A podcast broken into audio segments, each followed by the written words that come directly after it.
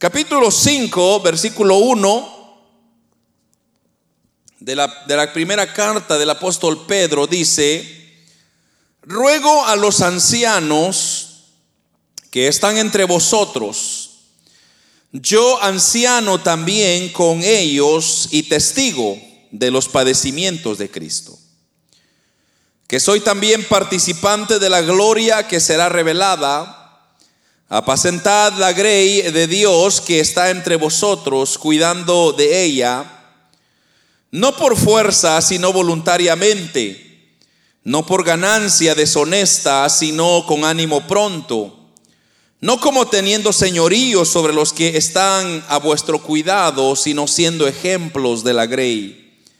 Y cuando aparezca el príncipe de los pastores, vosotros recibiréis la corona incorruptible de gloria.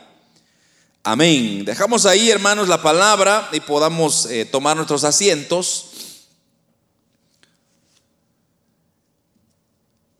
En todo momento, hermanos, eh, de nuestra vida cristiana, especialmente durante la persecución, el pueblo de Dios necesita tener un buen liderazgo, un buen pastor, un buen ministro que pueda sacar adelante lo que sería la grey de Dios, ya que, como vinimos hablando la semana pasada, eh, nos dimos cuenta que, bueno, de hecho, eh, el miércoles anterior a este miércoles que pasó, nosotros estudiamos que en algún momento de nuestra vida íbamos a entrar por persecuciones de todo tipo, de toda índole, ya sea verbal, física quizá muchas veces, de diferentes maneras, pero luego la semana pasada nos dimos cuenta que cuando ya estamos en esa persecución, ¿qué pasos tenemos que hacer? ¿Qué, qué tenemos que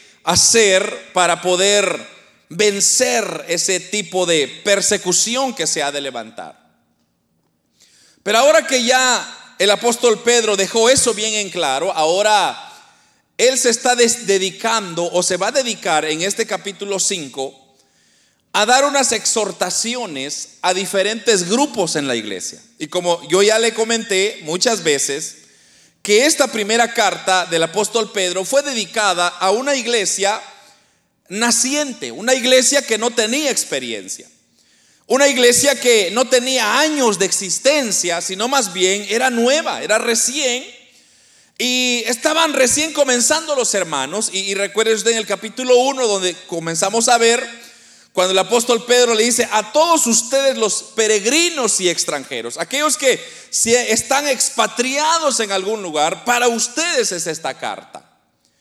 Ahora, como dije, ya nos enseñó sobre qué podemos hacer en diferentes tribulaciones, pero ahora vamos a ver unas exhortaciones que el apóstol Pedro nos va a enseñar. Eh, la exhortación del día de hoy es la exhortación a los ancianos. Es lo primero que él comienza a hablar. Y eso se llama el tema, exhortación de Pedro a los ancianos. Ese es el, tema. Entonces, eh, primeramente, hagamos un, una breve o un breve resumen sobre los ancianos. ¿Qué, qué, qué, qué significa? Ser anciano o cuáles son sus habilidades. Y vamos a leer mucha Biblia también hoy, hermanos, ya que a mí me encanta que estudiemos la palabra. Pero vamos a verlo a nivel del Nuevo Testamento. Por ejemplo, las congregaciones locales, tan pronto como fueron posible organizarlos, eh, tenían o buscaban un tipo de liderazgo a la cual ellos tenían que acudir, alguien que se hiciera responsable de esas ovejas y a esos les llamaban ancianos. Y, para eso le voy a llevar la primera cita que tenemos hoy, es Hechos de los Apóstoles. En el capítulo número 14 de Hechos, aquí tenemos la primera intervención de este término. Capítulo 14, versículo 23 de Hechos, dice la palabra, y constituyeron ancianos en cada iglesia. Y habiendo orado con ayunos, los encomendaron al Señor en quien habían creído.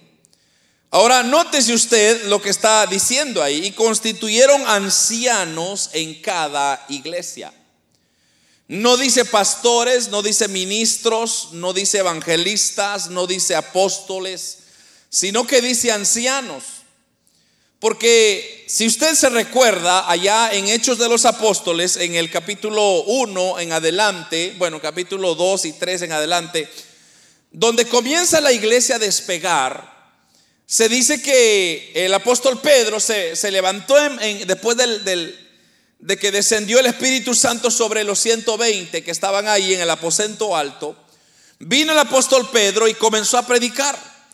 Y dice que aceptaron cinco mil personas, luego tres mil personas. O sea, ya teníamos una iglesia de ocho mil 120 personas, incluyendo las 120 que fueron bautizadas. Entonces, la pregunta era, bueno, ¿qué hacemos con tanta, con tanta gente en un instante? Entonces, lo que se les ocurrió a los apóstoles era llevar o asignar a los hermanos en, en grupos pequeños que es de donde nace lo que nosotros llamamos células familiares o reuniones familiares. Pero dice la Biblia que después de que comenzaron los hermanos a predicar, también se levantó una persecución. Y cuando la persecución se levantó, comenzó a acosar a todos los hermanos y muchos hermanos tuvieron que huir. Varios de ellos tuvieron que esconderse en catacumbas o en hoyos debajo de la tierra y allá adoraban. Y ahí se quedaban por temor a perder su vida. Pero muchos de ellos se comenzaron a dispersar por todos lados, por las ciudades más pequeñas, más cercanas, y comenzaron a reunirse entre ellos. Entonces, cuando los apóstoles vieron que habían hermanos acá, luego otros hermanos allá, y luego otros allá, y luego otros allá. Entonces ellos dice acá, el versículo 23, constituyeron ancianos en cada iglesia. Entonces comenzaron a formar iglesias en diferentes lugares. Ahora, en cada ejemplo que nosotros tenemos acá, tenemos una pluralidad de ancianos en cada iglesia. O sea, no dice anciano, sino que dice ancianos. Y eso, por ejemplo, ser unas hojitas más adelante, Hechos, capítulo 20, versículo 17. Mire lo que dice, Hechos 20, 17.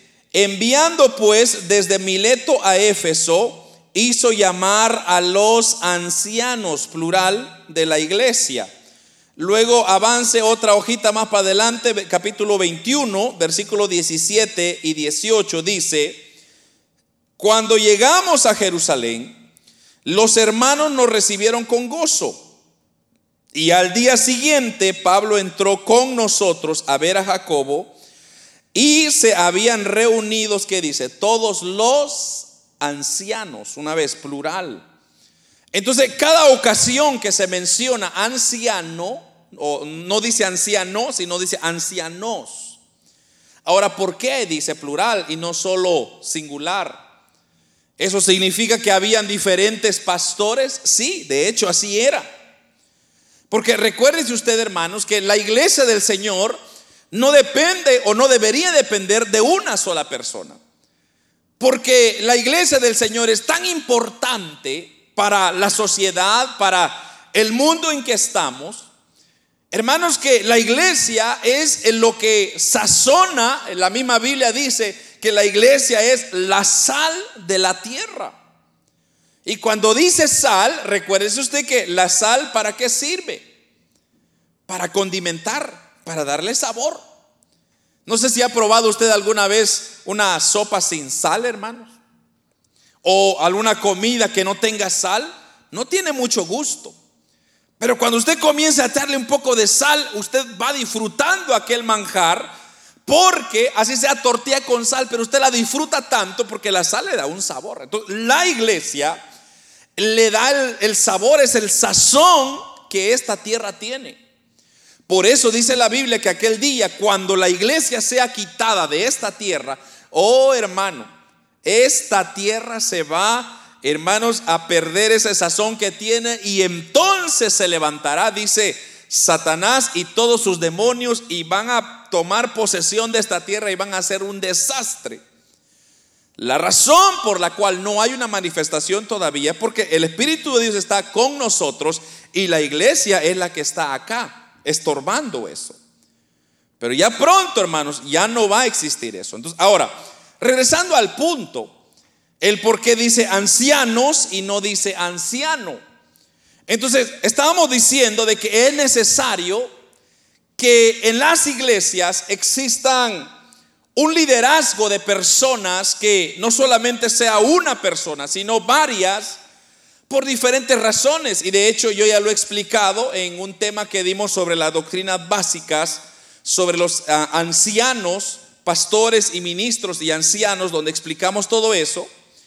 Pero veamos en realidad cuál es la obra de los ancianos.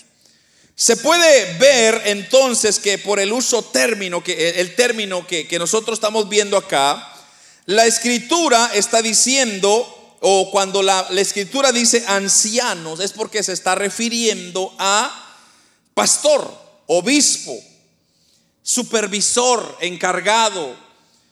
Lo que está dando el término a entender es que está refiriéndose a una misma a una posición, a, una, a un privilegio, si usted me permite, que esa persona tiene. Ahora, como dije, cuando usted encuentra en toda la Biblia que dice obispo, ah, dice anciano, dice pastor, es, el, es la misma función. O sea, no hay diferencia. Lo que hemos hecho nosotros, la iglesia, hoy en día, la iglesia actual, es que nosotros hemos diferenciado entre un pastor es mayor que un anciano. Y cuando me refiero a anciano no me estoy refiriendo de edad, me estoy refiriendo de posición. Y el anciano técnicamente es un pastor. Pero hemos distinguido eso de que está el pastor, están los ancianos y luego el resto de servidores, por ejemplo, el diaconado, el maestrado, eh, los coordinadores, los supervisores, etcétera pero hemos dividido en, categorías. Pero en la Biblia, ancianos y pastores son las mismas. Obispo es, el mismo término. Es para decirle, por ejemplo, usted se da, por ejemplo, vayámonos a un ejemplo ahorita que me estoy recordando en Apocalipsis, por ejemplo. Apocalipsis capítulo 2, que es cuando el Señor le habla a las iglesias del Apocalipsis el Señor le dice este mensaje. Apocalipsis 2.1 dice, escríbela al ángel de la iglesia en Éfeso, el que tiene las siete estrellas en su diestra, el que anda en medio de los siete candeleros ah, de oro, dice esto. Y luego continúa, yo conozco tus obras, tu arduo trabajo, pero mire lo que dice, escribe al ángel de la iglesia. Versículo 8, escribe al ángel de la iglesia en Esmirna Versículo 12, escribe al ángel de la iglesia en Pérgamo. Y así pudiéramos continuar. Eh, versículo 18, escribe al ángel de la iglesia en Tiatira. Entonces ahí vamos, estamos viendo que ese término ángel también se está refiriendo a el pastor, al ministro, al encargado, al anciano de la iglesia, para que tenga cuidado de las ovejas que, se, que Dios mismo ha encomendado. Ahora, en el versículo 17 de Hechos, que, ya lo leímos, ahí claramente el apóstol Pablo está diciendo, enviando pues desde Mileto, hizo llamar a los ancianos de la iglesia. Y es que, como dije, es muy común que en las iglesias hayan personas que tengan ese llamado para ser, para dirigir a las, a las ovejas. Y es necesario, amados hermanos, que hayan personal, personajes o personas que tomen ese tipo de responsabilidad. Porque recuérdese usted que estamos en un mundo de mucha confusión. Estamos en un mundo donde es bien fácil muchas veces pensar o, cometer errores que después va, nos va a causar problemas en el ministerio. Entonces, cuando hay un grupo de personas, en este caso, si está el pastor y dos o tres ancianos, entonces los ancianos mantienen en, corrección al pastor, porque si el pastor se está yendo por un lado equivocado, Y cuando me refiero al lado equivocado es que se está saliendo de la doctrina. Recuérdese usted que la doctrina de la iglesia es, es, una, es la vértebra, hermanos, del creyente. Y un cristiano que no tiene doctrina es un cristiano que va a creer todo lo que escucha y todo lo que ve. Pero nosotros no tenemos que abrir oído a todo lo que nos dice, sino más bien qué es lo que dice la palabra. Y la doctrina es la, que respalda la palabra, o sea, cada doctrina que nosotros tenemos la respalda la palabra y es la que nosotros practicamos. Entonces, cuando hay algún error eh, doctrinal, por ejemplo, porque yo he visto a través de tantos años de, ser creyente en, en los caminos del Señor, hay pastores que comienzan predicando bien y de repente se salen Luego ya no predican la palabra, sino predican otras cosas y comienzan a agregar otras cosas, a salirse de lo que sería la palabra. Pero, ¿dónde quedaron los ancianos? Porque los ancianos estaban ahí para corregir, para ayudar al ministro, para decirle al pastor, mire, pastor, creo que usted está, está yéndose por un camino equivocado. Y el pastor ha de decir, bueno, ¿y por qué? ¿Quién es usted para corregirme? Porque la palabra de Dios me dice que yo tengo esa responsabilidad de decirle. Entonces, si no hay eso, hermanos, entonces el pastor solo, bien fácil, se puede confundir. Mire lo que dice Tito, carta Tito, capítulo 1, versículo, versículos 5 al 7 donde anciano y obispo se usan juntos. Mire lo que dice. Tito capítulo 1 versículos 5 al 7. Por esta causa te dejé en Creta. Eso es el Pablo hablando a Tito. Para que corrigieses lo deficiente y establecieses ancianos en cada ciudad, así como yo te mandé el que fuera irreprensible, marido de una sola mujer, y tenga hijos creyentes que no estén acusados de disolución ni de rebeldía, porque es necesario que el obispo sea irreprensible, perdón, como administrador de Dios, no soberbio, no iracundo, no dado al vino, no pendenciero, no codicioso de ganancias deshonestas. Nótese usted, aquí se, escucha, se usan los dos términos. Primero dice, eh, establecieses anciano en cada ciudad, versículo 5, y luego el versículo 7 dice, porque es necesario que el obispo sea irreprensible. Anciano y obispo, como ya le dije, es lo mismo. Es, como decir pastor, anciano, obispo, son, se está refiriendo a la misma persona. Entonces, como dije, nosotros somos los que hemos hecho la diferencia. Nosotros ya decimos, bueno, los ancianos están a un nivel bajo el pastor y técnicamente no es así.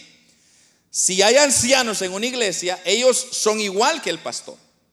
El pastor es un anciano, solo que con unas cualidades quizá eh, más altas en, estudio. Por ejemplo, hay, ancianos que han sacado teología, han estudiado un poco más la Biblia. Entonces, eh, pero es la única diferencia, pero eso no los hace mayor que el otro, sino el ancianato es uno solo.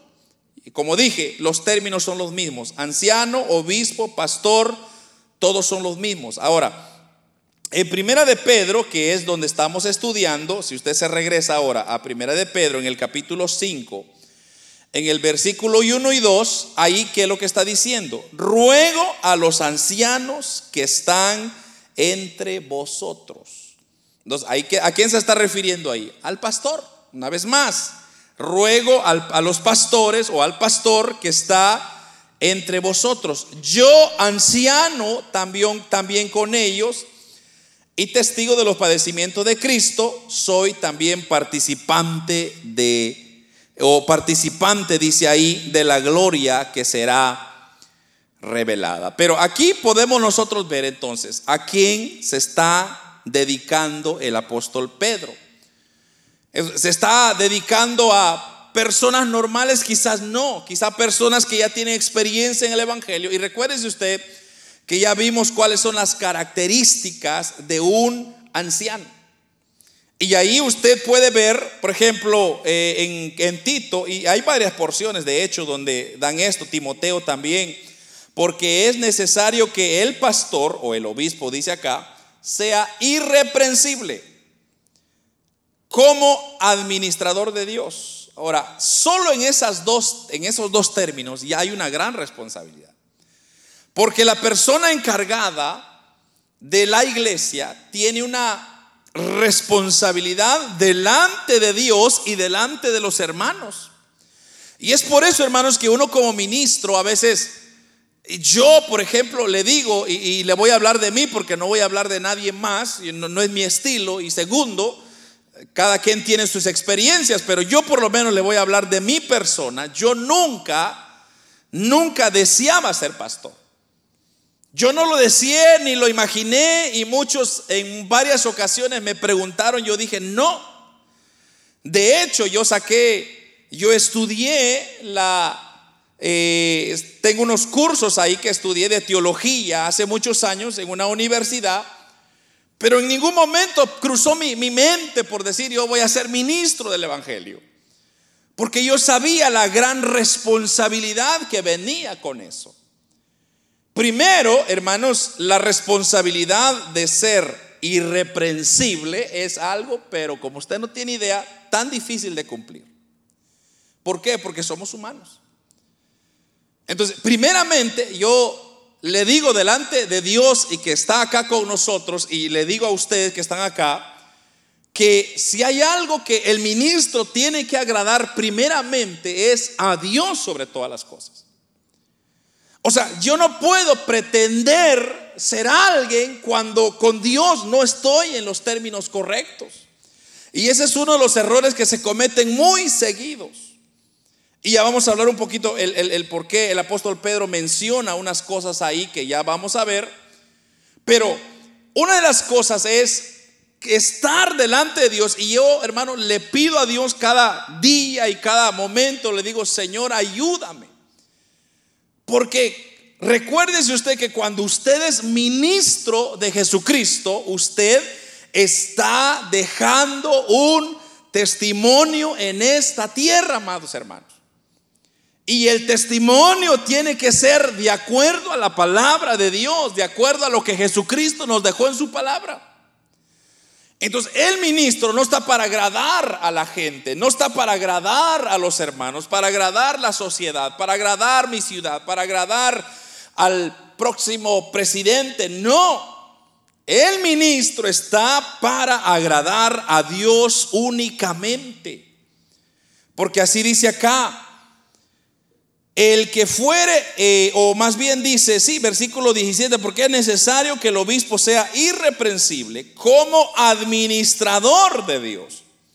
Y luego dice, una de las cosas más fuertes que se ven, no soberbio, no iracundo, no dado al vino, no pendenciero, no codicioso de ganancias deshonestas ¿Por qué hace mención eso? Porque estos son los elementos que vuelven loco a cualquiera. Porque el nivel de responsabilidad, hermanos, es grande. Entonces, ahora, cada privilegio que hay en la iglesia, obviamente cada, cada servidor que entra, el propósito tiene que ser igual, agradar a Dios, agradar a Dios. Y por eso, hermanos, cuando nosotros venimos y servimos a Dios, nosotros no ponemos peros. Nosotros no decimos, bueno, ¿y por qué esto? ¿Y por qué aquello? ¿Y por qué? Porque nosotros procuramos que las cosas que vamos a hacer van a agradar a nuestro Señor, más cuando más experiencia tenemos en el Evangelio. Y una de las cosas que hemos visto es que entre más viejos somos en el Evangelio, más niñones somos más nos damos libertades con el pecado, cosa que no debería ser así. Más toscos somos, más fríos somos, más iracundos, que es lo que está diciendo ahí, somos, porque pensamos que ya tenemos una cierta experiencia y Dios me va a consentir, por decirlo, cosa que no es cierto. Entonces, aquí el apóstol Pedro ya está diciendo, yo ruego a los pastores o ancianos o obispos que estén entre vosotros. Primero, dice él, se pone como ejemplo, yo anciano o yo pastor también con ellos y testigo de los padecimientos de Cristo, que soy también participante de la gloria que será revelada. Aquí el apóstol Pedro está estableciendo una base para los ancianos, para los obispos, para los ministros, para todos aquellos que tienen una posición de liderazgo. Que primeramente tenemos que nosotros agradar a Dios, tenemos que estar en comunión con Dios en todo tiempo. El momento que el ministro pierda su comunión con Dios es el momento que se está preparando para su caída. Y ya cuando, hermanos, Dios ya no respalda a su siervo, a su hijo, entonces llega a ser, como dijo el apóstol Pedro, un símbolo que retiñe, que hace bulla nada más. Y muchos, lamentablemente, ministros han caído en eso.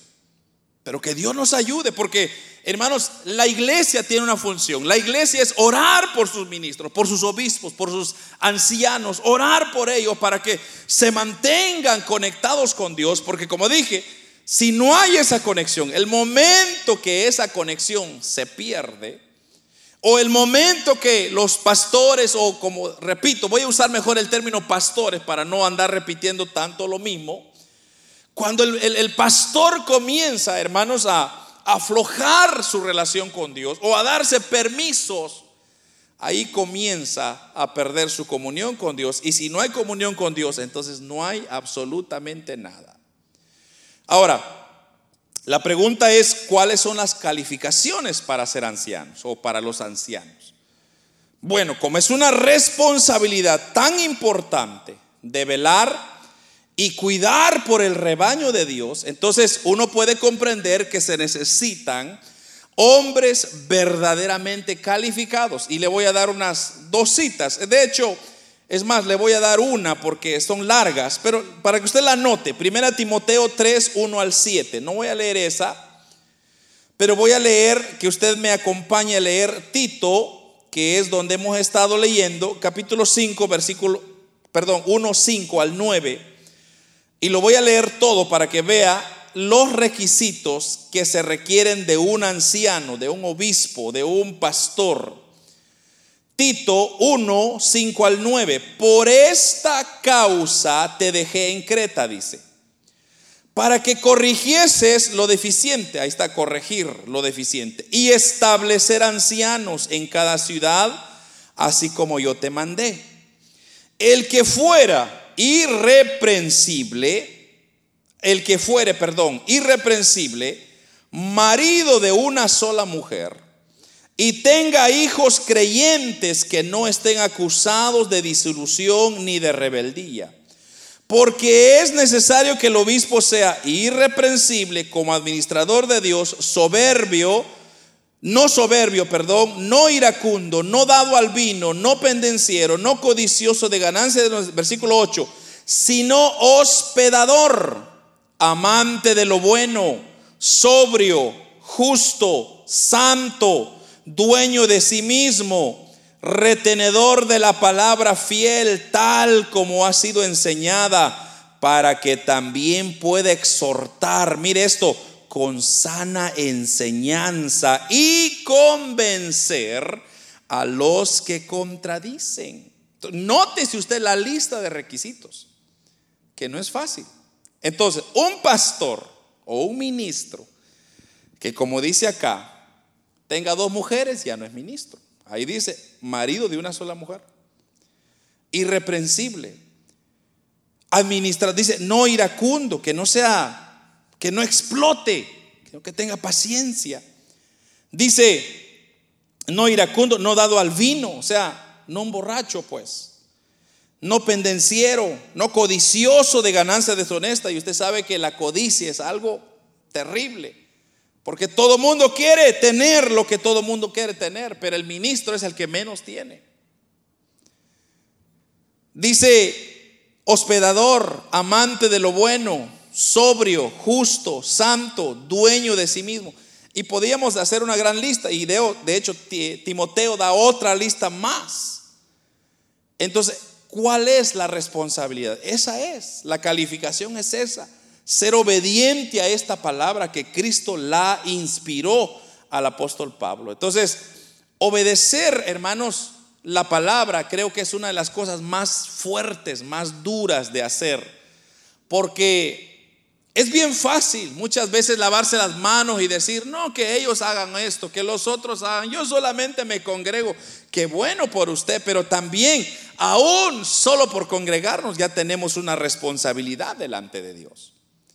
Pero más aquellos que están encima o, que están encargados de alguna, algún grupo de personas. Ahora, mire pues, lo segundo que ahora va a comenzar el, el apóstol Pedro a hacer es a exhortar a estos pastores. Y aquí es donde va a estar un poco más fuerte, porque mire, ¿cuál es la base de la exhortación del apóstol Pedro? Bueno, como hemos venido viendo que el apóstol Pedro, hermanos, ¿quién fue el apóstol Pedro? Yo ya le, dije un poco de su historial de hechos de los apóstoles. Hermanos, el apóstol Pedro era una persona que tenía un antes y un después. El antes era aquel apóstol Pedro un poco descontrolado, un poco aventado, un poco, ¿qué podríamos decir? Un poco sin miedo, un poco aquel hombre que quería que todos vieran. Yo así me imagino al apóstol Pedro. El apóstol Pedro hacía las cosas para que todos se dieran cuenta quién era él. Entonces un poco de orgullo. Porque se recuerda cuando vinieron a arrestar a Jesús, vino Malco y vino el apóstol Pedro, sacó su espada y le voló la oreja. O sea, no pensó, accionó nada más y las consecuencias que casi le volaba la cabeza, solo que pasó por la oreja. Pero vino Cristo, le recogió la oreja y se lo puso. Gloria a Dios, un gran milagro. Pero veamos la actitud, el carácter de Pedro. Un hombre quizá que quería que todos vieran, miren quién soy yo. ¿O cuál era su razón de hacer eso? Pero cuando ya viene Cristo y le dice, Pedro, eh, va a llegar un momento en tu vida cuando tú vas a, vas a ver, vas a necesitar de, de, que yo esté ahí. No, Señor, no te preocupes, yo no voy a permitir que te pase nada, yo te voy a defender y, y etcétera, yo voy a estar por ti. Y cuando agarraron a Cristo fue el primero que salió corriendo. Huyó y de, lejos miraba cómo trataban a Cristo. Entonces Cristo le dijo, no va a cantar el gallo ni siquiera tres veces y tú ya vas a estar ya ofendiéndome, traicionándome. Pero no importa, aún así te voy a amar, Pedro. Aún así mi amor por ti es grande, es misericordia. Y así fue. Ahora, desde que Pedro tuvo ese encuentro, entonces vemos en, Hechos de los Apóstoles un Pedro completamente diferente. Y ahora ya no andaba la espada. Ahora ya no andaba Pedro queriendo apantallar a medio mundo. Tenemos a un Pedro ahora que está predicando de la muerte y la resurrección de Cristo. Y Pedro les dice con estas palabras, ustedes mataron a Cristo Jesús. Ustedes son los asesinos. Y la gente le dolía, dice. ¿Por qué este hombre nos acusa? Porque ustedes lo crucificaron en una cruz, ustedes son los culpables. Y cuando hacía el llamado, miles de personas venían a los pies de Cristo. Entonces, era un hombre, como dice acá, yo soy testigo de los padecimientos de Cristo y soy también participante de la gloria revelada. Ahora, versículo 2. Apacentad la grey de Dios que está entre vosotros, cuidando de ella, no por fuerza, sino voluntariamente, no por ganancia deshonesta, sino con ánimo pronto, no como teniendo señorío sobre los que están sobre vuestro cuidado, sino que siendo ejemplos de la grey. Y, y ahí hay ya la siguiente punto, pero el punto acá que el apóstol Pedro está diciendo es,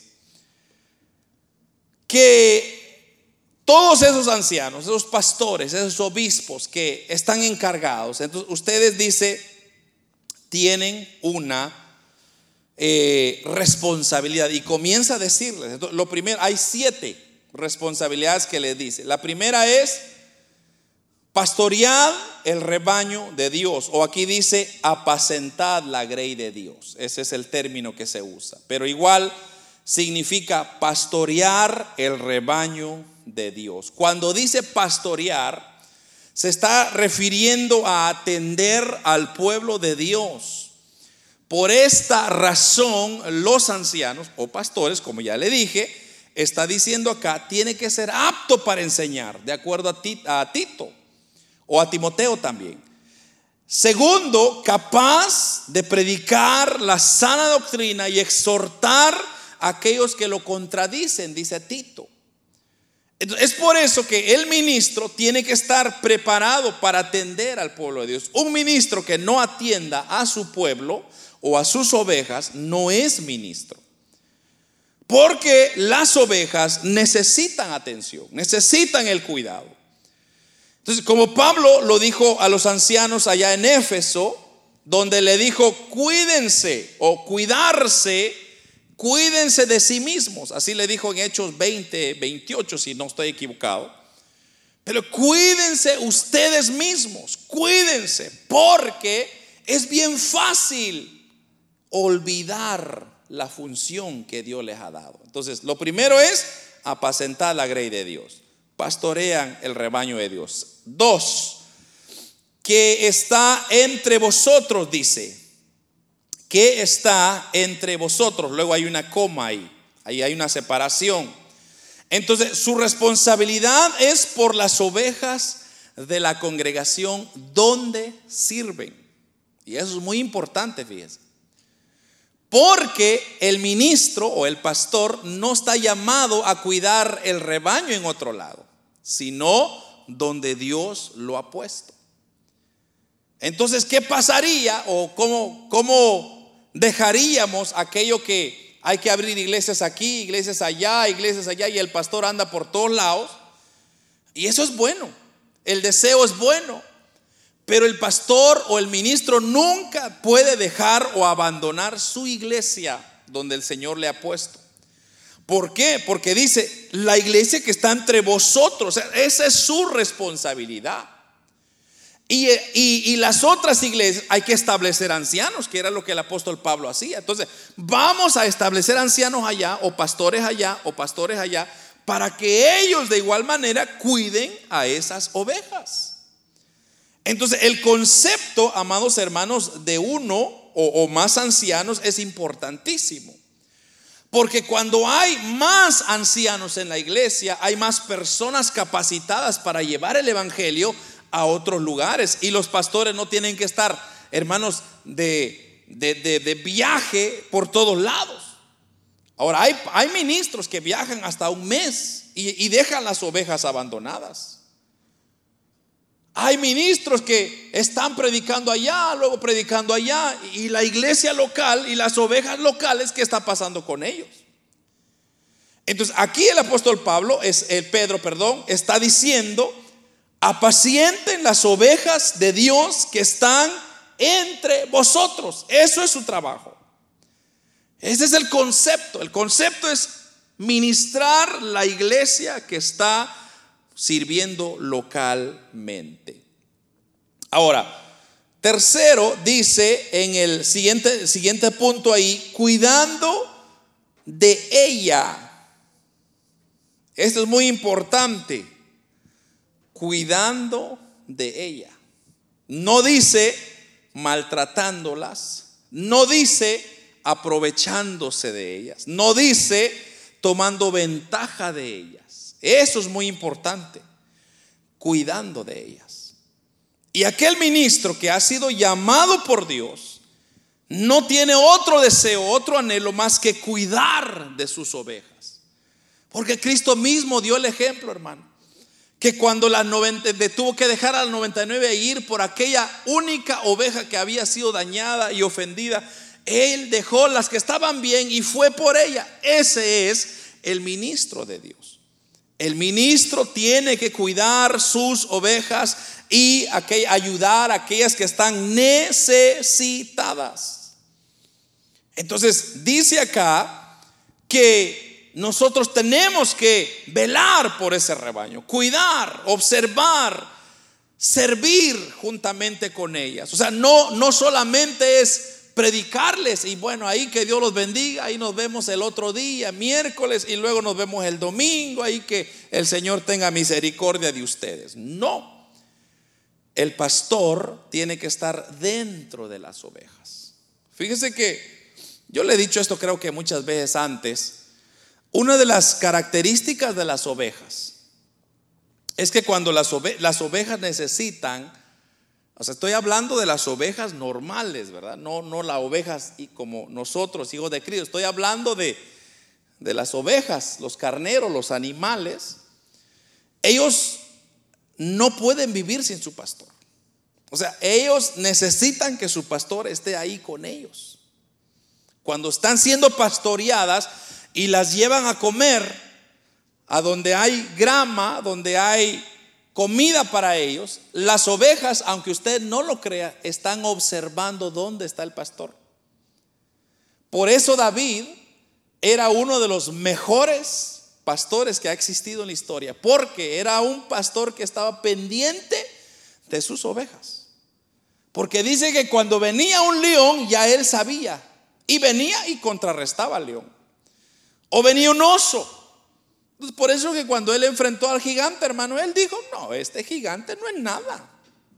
Esto con una piedra me lo bajo. ¿Por qué? Porque ya él ya sabía.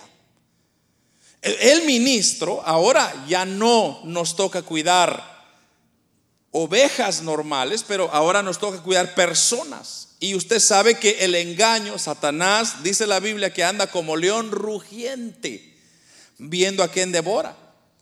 Y si los, las ovejas no tienen su pastor, entonces ¿qué cree usted que va a pasar? Se los va a devorar. Ahora, la gente se lava las manos diciendo, sí, pero es que las ovejas son rebeldes, que las ovejas no hacen caso. Nosotros no estamos para eso. El ministro no puede lavarse las manos y decir, sí, es que las ovejas son desobedientes. No aunque sean desobedientes, el trabajo del ministro siempre tiene que ser velar por ellos, cuidar por ellos, pelear por ellos. ¿Por qué? Porque hay un día cuando tenemos que dar cuenta delante de Dios por cada una de las ovejas. Entonces, cada oveja que yo voy perdiendo, yo voy a ser responsable delante de Dios y decir, bueno, Señor, la oveja se perdió. Y el Señor me va a decir, bueno, ¿y por qué? ¿Qué pasó? Pues Señor, yo hice todo lo que pude. Yo ahí estuve, yo estuve orando, estuve ministrando, aconsejando, pero no quiso. Entonces Dios va a decir, bueno, yo voy a tratar con ella. Pero ¿qué pasa cuando no es así? ¿Qué pasa cuando el Señor va a decir, bueno, ¿y dónde estuviste toda tu vida? Las ovejas estuvieron dispersas sin pastor. Entonces, aquí lo que está diciendo es cuidando de ella. Pero mire, no por fuerza. Eso es muy importante. Porque hay ovejas, hay pastores que cuidan sus ovejas a la fuerza. Y los quieren tener a la fuerza. Y usted venga y porque aquí le digo, yo soy su pastor y yo le digo, no, no, no funciona así. Porque Hermanos, las ovejas del Señor no son cosas, no son cualquier persona. Tienen sentimiento, corazón y alma y son lavados por la sangre de Cristo. Entonces, usted y yo no tenemos diferencia, hermanos. Yo no tengo por qué tratarlos a ustedes. Es que yo soy el pastor y respétenme. No, hermano. Usted y yo somos exactamente igual delante de Cristo. De que yo tengo un poco más de responsabilidad, sí, la tengo, pero delante de los ojos de Dios todos somos iguales. Por eso, hermanos, aquí delante de ustedes les confieso, los títulos para mí son insignificantes. Porque es en balde yo llamarme, es que yo soy apóstol, yo soy aquí, yo soy allá, pero yo no estoy interesado en el título. Muéstreme su trabajo. O sea, el título está bien. A mí le digo, yo le digo a usted, hermano, no tiene que llamarme pastor. Yo, sé que yo soy pastor, pero no tiene que decir, puede llamarme por mi nombre. A mí no me ofende. Pero hay personas que pelean por su título. Y es lo que está diciendo ahí. No por fuerza. Hay personas que le dicen, díganme pastor, si no me enojo. No, hermano, ya, ya estamos en nada. Primeramente ya perdimos donde dice no iracundo, ya estamos descalificados como ministro. Entonces, primeramente, el respeto se gana. El, cuando el pastor está enfrente de las ovejas, con ellas, guiándolas, está enfrentando los problemas con ellas, entonces las ovejas van reconociendo su autoridad. Y como dije, la autoridad se gana y eso es algo que muchas personas a veces no logran entender. Mire lo que dice el siguiente. Cuidando de ella, no por fuerza, sino voluntariamente, no por ganancia deshonesta. Aquí viene como a darle a lo como yo le llamo el gancho al anciano o al día o al pastor en este caso. Le, le da un gancho. ¿Por qué? Porque una de las cosas que el ministro siempre, siempre tiene que cuidarse es de esto que está diciendo acá. De querer ganar o tener ganancias financieras, económicas, y hacer todas las cosas por ese motivo. O sea, uno sabe, hermano, que la iglesia necesita lo económico. Eso, es obvio. O sea, no podemos reunirnos acá sin pagar la renta. tenemos que, o sea, yo no puedo decir, hermano, eh, Dios va a proveer un lugar y Dios, y Dios lo puede hacer, pero aún hay que pagar impuestos, hay que pagar biles. El dinero se tiene que manejar en la iglesia. El problema es que hay personas que comienzan como a negociar con el dinero. Y comienzan a negociar de tal manera que entonces ya se convierte en un negocio personal. Y cuando el negocio no funciona, entonces se enojan, se molestan con la gente. Entonces, he escuchado, como le digo, personas donde le dan, meten temor a las ovejas y les dicen, si usted no da su diezmo, su ofrenda, se va a ir al infierno. No, la Biblia no dice eso. Pero ¿por qué toman esa carta, por decirlo así? es porque ellos saben el momento que no entre una ofrenda es el momento que es una pérdida para ellos. Pero ya no están por el llamado que Dios les da, sino están por ganancias deshonestas. Y porque pues sí, entonces ellos ya no reciben su pago y ya como no hay pago no van a poder pagar su casa, sus carros y etcétera. Pero el ministro, amados hermanos, es un, es, ¿cómo les podría decir? Es, es algo tan delicado que hoy en día se ha perdido ese interés. El ministro, hermanos, verdaderamente dice la Biblia, que tiene que vivir por fe, porque no hay de otra forma. Ahora, la iglesia del Señor siempre la va a sostener el Señor. Y siempre hay personas dadivosas que mantienen la obra del Señor. Dios usa personas para mantener la obra de Dios. Y yo aquí le digo delante de usted y de Dios que el Señor está con nosotros, le digo, esta iglesia la ha sostenido el Señor. No la he sostenido yo, ni la ha sostenido usted, lo ha sostenido el Señor. Hay personas que no se congregan y dan sus diezmos, sus ofrendas. Pero yo no los ando acusando, no les ando diciendo, no les ando rogando. Yo al único que le estoy diciendo es a Dios, digo, Señor, ayúdanos para que tu obra siga adelante. Y Él así lo ha estado haciendo. Ahora, como le digo, el problema que esto de la ganancia deshonesta, hermanos, es bien, es un, es una espada de doble filo porque hay doctrinas, de hecho, que de iglesias que han creado donde comienzan a agregarle cosas. Por ejemplo, si usted no da, pues entonces usted está maldecido, cosa que no es así. Porque nosotros tenemos a Cristo en nuestro corazón. Y si usted tiene a Cristo en su corazón, primeramente usted no puede cargar maldición porque tiene a Cristo. Cristo no es maldición. Es el punto número uno. Ahora, de que hay bendición al dar, sí hay bendición al dar.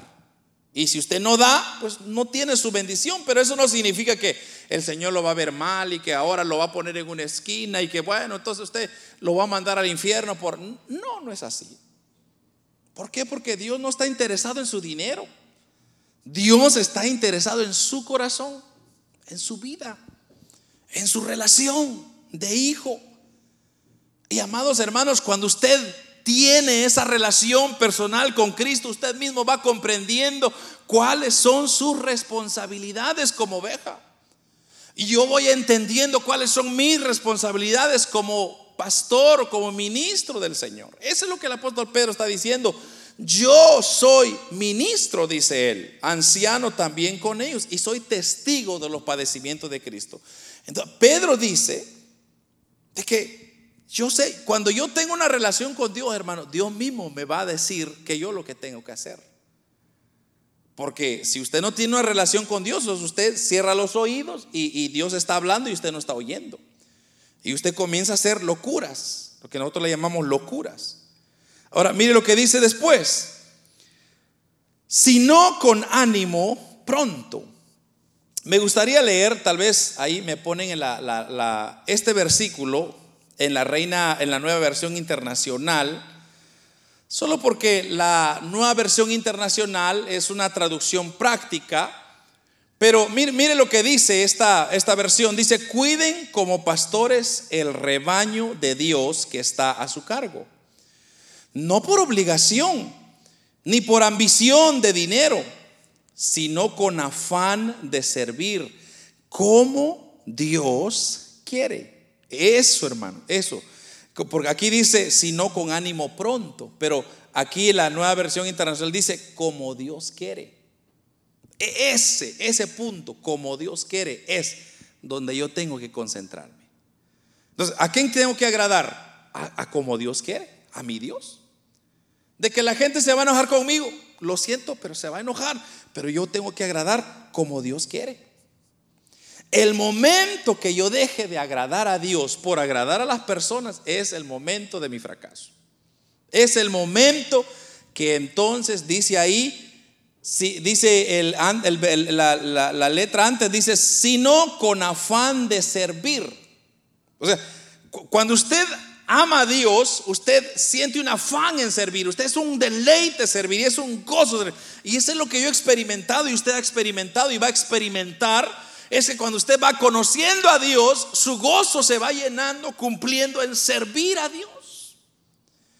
Y hermano, cuando usted sirve a Dios, usted ya no piensa en las condiciones, en cuánto tengo, cuánto voy, qué hacen, que usted dice, yo, mi, mi deseo es agradar a Dios, agradar a Dios, agradar a Dios, como Dios quiere, como Dios quiere, como Dios quiere. Mientras que Dios está agradado de mí, que el mundo se desagrade como quiera.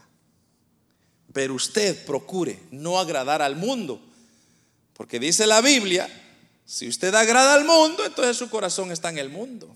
Y usted es hijo de, de las tinieblas, no de la luz.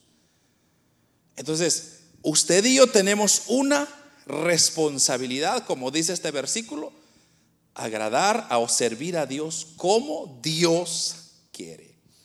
Mire el siguiente versículo. Dice, eh, perdón, eh, versículo 3 dice, no como teniendo señorío sobre los que están a vuestro cuidado, sino siendo ejemplo de la grey. Y aquí voy casi terminando, hermanos, ya se nos fue el tiempo, pero algo que hace falta mucho en la iglesia es el ejemplo. Demandamos mucho, pero no somos ejemplo. Y eso es una enfermedad que está en todas las iglesias. Que nos gusta demandar, demandar, demandar, pero no somos ejemplo. Queremos que todo mundo sea santo, pero nosotros no somos santos. Queremos que todo mundo sirva, pero nosotros no servimos. Queremos que todo mundo haga, pero nosotros no hacemos. Y ese es un error terrible. Porque, hermanos, para empezar, la posición donde Dios nos pone no es para mandar, no es para decir, bueno, yo ser un capataz es el término que estaba buscando. Dios no nos ha puesto como capataces. Como el faraón, ¿verdad, hermano? El faraón le decía, hoy van a hacer ladrillos y lo van a hacer así. Y les daba sus garrotazos y así. No. La obra del Señor no es así. No es metiéndoles miedo, como dice acá, sino ejemplos, siendo ejemplos de la grey. Y si usted lo quiere leer en, el, en la nueva versión internacional, dice, así cuando, o perdón, versículo 3, no sean tiranos con los que están a su cuidado, sino sean ejemplos para el rebaño. Eso es muy, muy, muy importante. Y luego cierra con el versículo 4, donde dice, y cuando aparezca el príncipe de los pastores, vosotros recibiréis la corona incorruptible de gloria. Una de las cosas, hermanos, que usted tiene que entender como hijos, como siervos del Señor, es, nosotros tenemos que procurar agradar a Dios en todo tiempo, sí o sí. No importando los tiempos, no importando las épocas, no importando eh, el avance tecnológico, no importando, hermanos, nada. Nuestro propósito y nuestro deseo es servir a Dios trabajar para el reino de los cielos en esta tierra y sobre todo, sobre todo, ser ejemplos del reino de los cielos. ¿Sabe qué dice Hebreos 13, 17? Hebreos 13, 17 dice, obedeced a vuestros pastores y sujetaos a ellos, porque ellos velan por vuestras almas como quienes han de dar cuenta para que lo que hagan con, para que lo hagan con alegría y no quejándose, porque esto no es provechoso. Entonces, ahora aquí está, está diciendo, obedezcan a vuestros pastores y sujétense. E-, ese término, sujetar, lo sacan de contexto muchas veces para poder poner una autoridad o imponer una autoridad.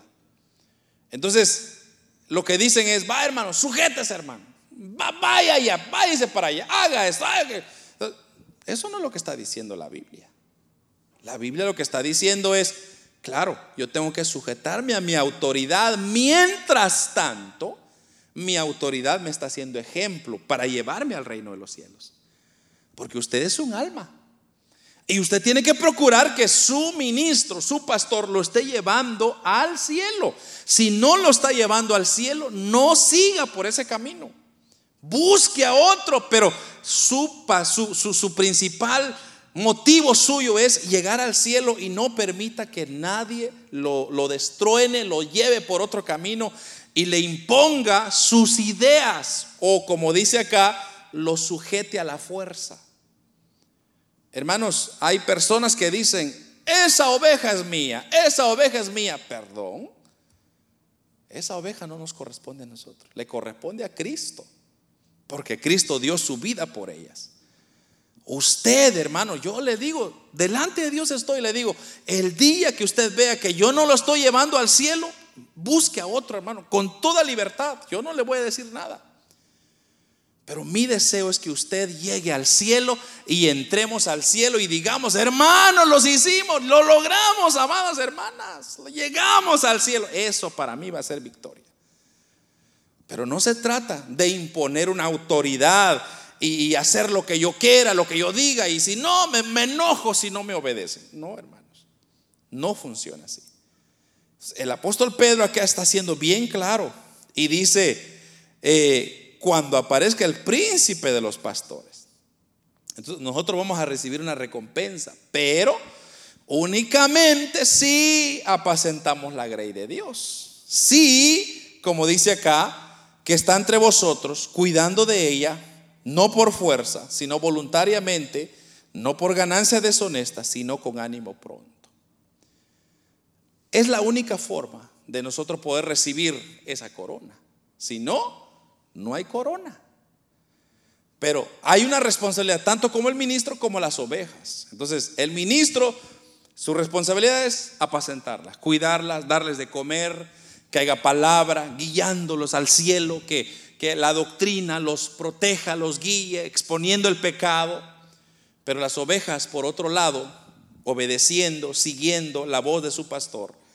Y así, hermanos, todos juntos vamos a dar cuenta delante de Dios en aquel día y vamos a decir, hermanos, qué alegría fue trabajar juntos, vernos juntos, empujarnos juntos, jalarnos juntos. Y hermanos, mire ahora, disfrutar de la gran Jerusalén, aquella, aquella tierra nueva, aquel cielo nuevo, hermano, donde vamos a disfrutar y vivir con nuestro Señor Jesucristo por una eternidad. No sé cuántos quieren irse con el Señor, hermanos. Yo sí, yo es lo que más deseo.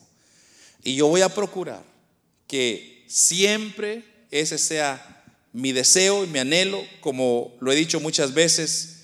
Yo no estoy aquí, hermanos, para hacer otra cosa. El Señor no me trajo aquí para hacer otra cosa, para hacerme millonario. No, Dios me trajo aquí para predicar la palabra y eso es lo que yo voy a hacer. Amén. Que Dios nos ayude, ¿verdad, hermanos? A todos. Oramos esta noche, Padre nuestro que estás en el cielo, te damos gracias.